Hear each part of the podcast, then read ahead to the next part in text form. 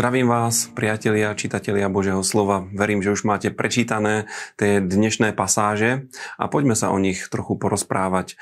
Budeme hovoriť o 111. žalme, e, o 3. kapitole listu Efezanom a o 57. až 59. kapitole proroka Izajáša. 111. žalm. 111. žalm je nádherné umelecké dielo. Eh, verše tohto žalmu sa začínajú podľa písmen hebrejskej abecedy. Eh, a to je pomerne ťažké nejaký taký text napísať a duch svety inšpiroval autora tohto žalmu, aby to tak bolo a je to skutočne umelecká oslava veľkých hospodinových skutkov.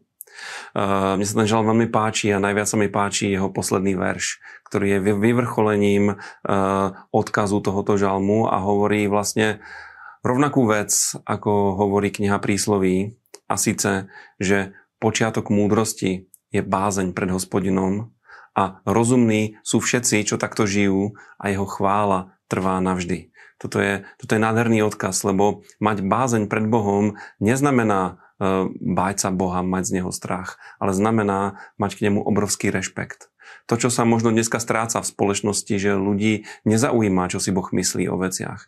Nezaujíma ich to, aké sú Božie morálne hodnoty a normy a ľudia sa snažia toto všetko prepísať a predefinovať.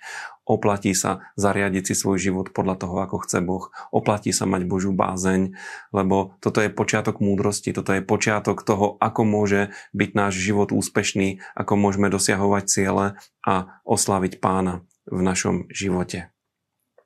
Pavol v liste Efezanom v 3. kapitole píše o tom, že pohania, teda veriaci z pohanských národov, sú spoludedičmi a spoluúčastníkmi tých prislúbení, ktoré Boh dal Izraelu a v Kristovi Ježišovi ich, ich môžu, môžu prijímať. A hovorí sa tu tiež o tom, aký dôležitý je význam cirkvy pre, pre existenciu tohto sveta. Je tu napísané, že Boh chce, aby sa kniežastvám a mocnostiam v nebesiach teraz skrze cirkev ohlasovala mnohotvárna múdrosť Božia.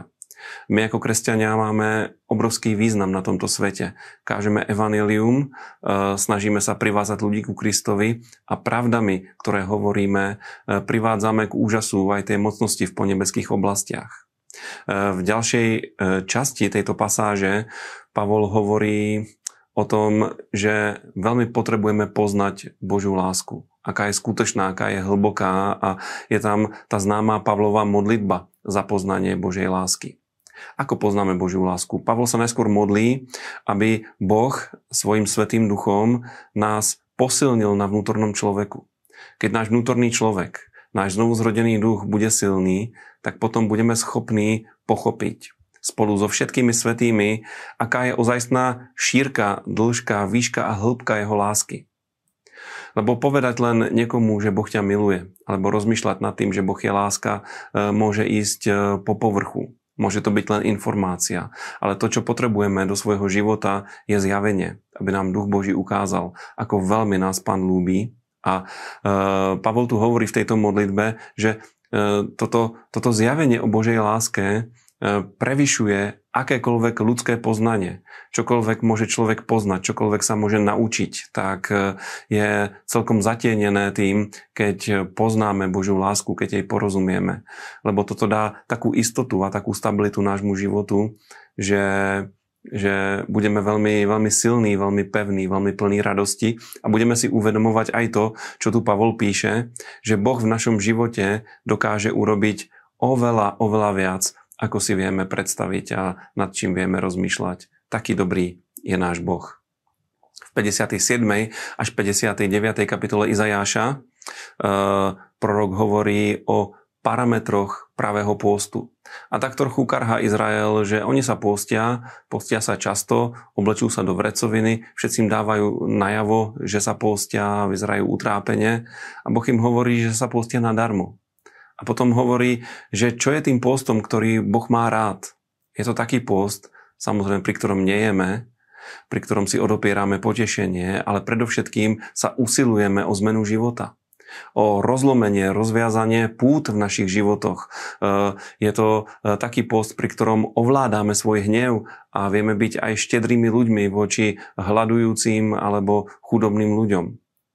A s týmto všetkým je spojené nádherné zaslúbenie, kedy Boh hovorí o tom, že príde naše uzdravenie, že naše zdravie vykvitne, že Božia prítomnosť bude s nami. Dokonca sa tu hovorí o prebudení, o obnove a celé je to zakončené takým zaslúbením rozkoše v hospodinovi a skutočne rozkoš pánovi. To potešenie zo vzťahu s ním je tá najväčšia vec, ktorú môžeme mať a ku ktorej pôst môže viesť.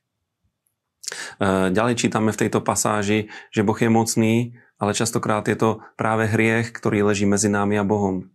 Že hospodinová ruka nie je prikrátka, vie zasiahnuť do života každého človeka, ale je to hriech, ktorý oddeluje ľudstvo od Boha a na tento hriech je riešenie obeta Pána Ježiša Krista, vyznanie hriechu, odovzdanie sa pánovi. Takže v živote každého človeka môže pán konať a môže sa osláviť. A tým nás do dnešného dňa pozbudzuje prorok Izajáš. Majte krásny deň, zdieľajte nás, lajkujte nás, dajte vedieť druhým o tom, e, že existuje takýto úžasný program a môžete nás aj finančne podporiť. Ďakujem a teším sa. Dovidenia na budúce.